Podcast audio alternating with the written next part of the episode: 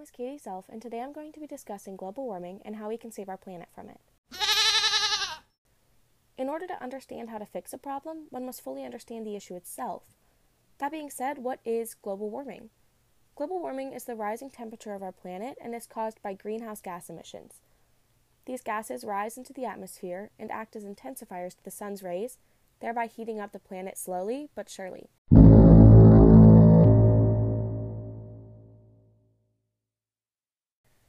While fluctuating temperatures are normal, our current pattern is not.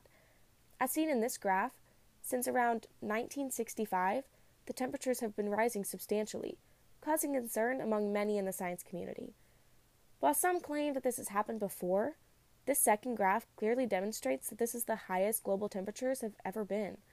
Furthermore, it must be noted that previously the rise was seen as a more well rounded parabolic shape, which is a direct contrast to the sharp spike which represents our current rise. That being said, what is to blame for these greenhouse gas emissions that are causing global warming? One of the four main causes is carbon dioxide. Carbon dioxide is released by the burning of fossil fuels in cars, factories, and domestic homes and buildings.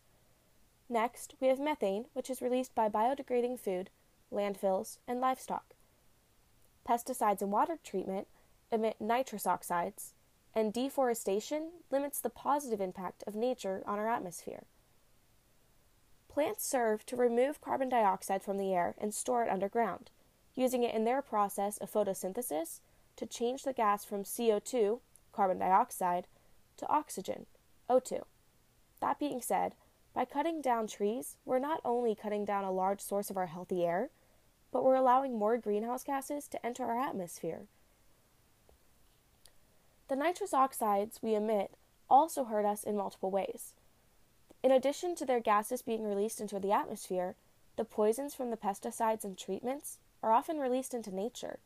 This kills wildlife and pollutes the water and soil around where the chemical was used. Methane is not only stinking up our atmosphere, but it's stinking up our communities.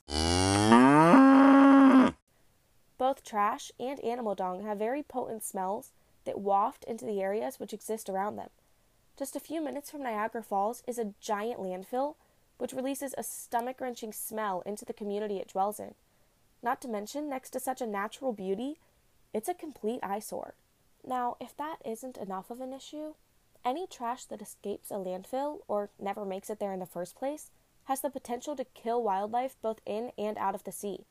Straws can find their way into sea turtles' noses, as seen in a viral video, and small animals such as snakes and birds can get their heads or bodies stuck in small containers such as pop cans. Trash in general is destroying our planet.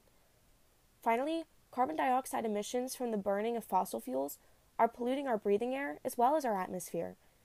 In crowded places such as China, air pollution is so bad that people have had to wear masks.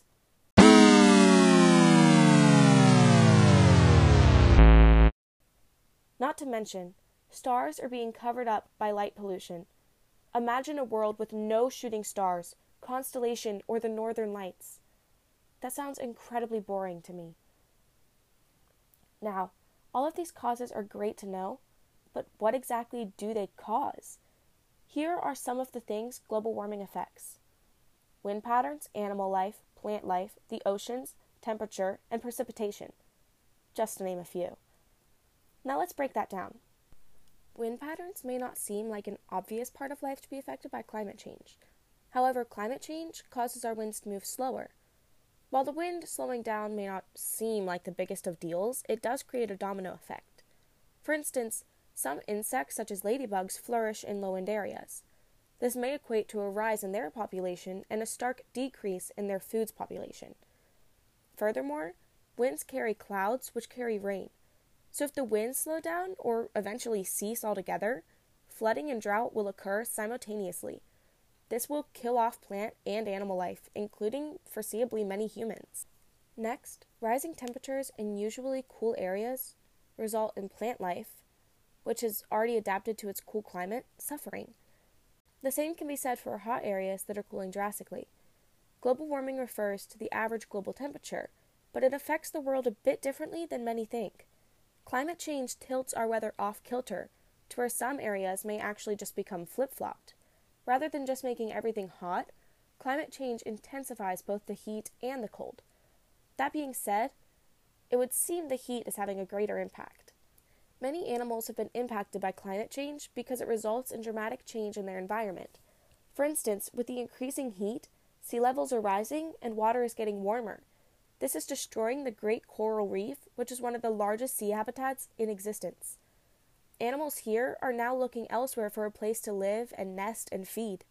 This is a dangerous journey for many that is resulting in widespread death. As previously mentioned, the oceans are changing and the sea levels are rising. This is largely due to the melting of our glaciers and ice caps, as well as thermal expansion, because water expands in heat.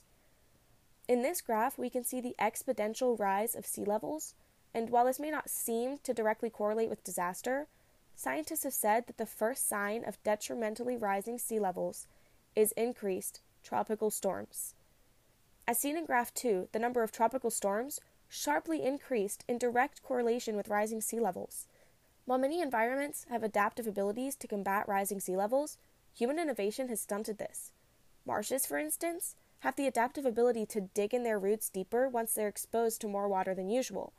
This allows them to stay strong as sea levels slowly rise. However, with man built barriers, many marshes aren't receiving this exposure, and therefore, when things reach their worst or when disaster peaks, they won't stand a chance. This is incredibly dangerous because marshes hold sediment in place, keeping coastlines where they belong. Should sea levels spike, these marshes will be completely destroyed, as will the plants and animals within them and the coastlines they're meant to protect. Should the sea level rise, many areas such as Shanghai, New York City, and the Netherlands will be completely underwater.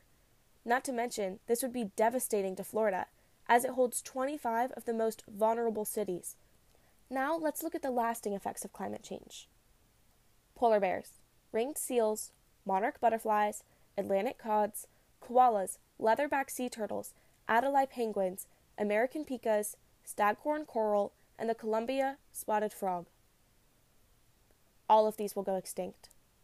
Diseases once held under the ice literally will surface. Our contemporary society will be unable to survive these illnesses because, like the Native Americans when Europeans came with their smallpox, we won't have been exposed. However, unlike the Native Americans, we've asked for it and we've brought it upon ourselves. Devastating heat and changing precipitation patterns will result in widespread drought similar to that of what is already happening in California. Wildfires will destroy our forests and communities. Hurricanes will run rampant.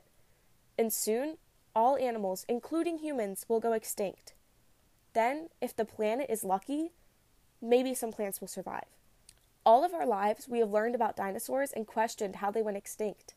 While we were coming up with theories about deadly comets and volcanic eruptions, we're already causing our own extinction. But let's not get too down on ourselves, because our ingenuity has done one great thing for us. It's given us a warning.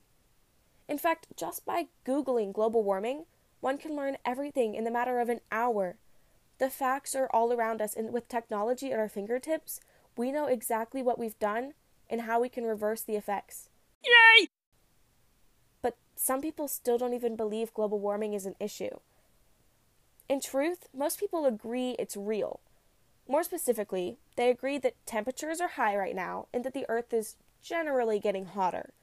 However, some argue that this is not man's fault and instead it's a natural occurrence and that people who are claiming it's not just aren't credible. This is incorrect in almost every way. While the Earth does naturally heat up, it's not usual for it to heat up this much. And even with a lack of faith in science, 97% of scientists agree global warming is real and a serious problem. How, knowing that 97 of the most educated people in the science community agree that something is real, can someone still deny its existence? Furthermore, seeing that the rise in temperatures directly correlates with the rise in technology can one not see the cause and effect patterns of human actions? It's not possible to change the minds of all those people who are just too stubborn to accept the facts of global warming. However, it is possible to make changes in your own daily life to positively impact our planet. Here are some things you can do to cut down on your own emissions. Switch to reusable cups and straws.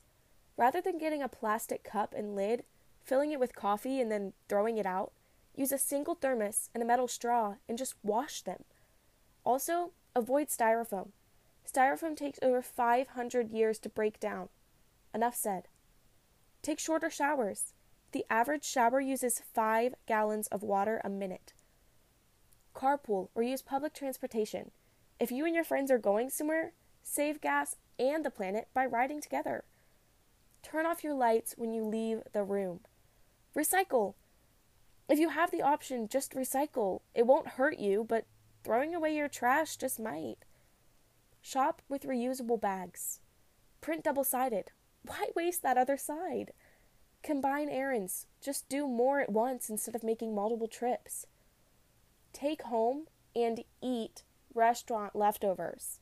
Finally, stop breathing. You produce CO2 just by breathing, so seriously, cut it out. Okay, that last one was a joke. But really, decreasing your own carbon footprint is not that hard. We just have to make the conscious decision to try. So, now that you know, let's go out and save the world.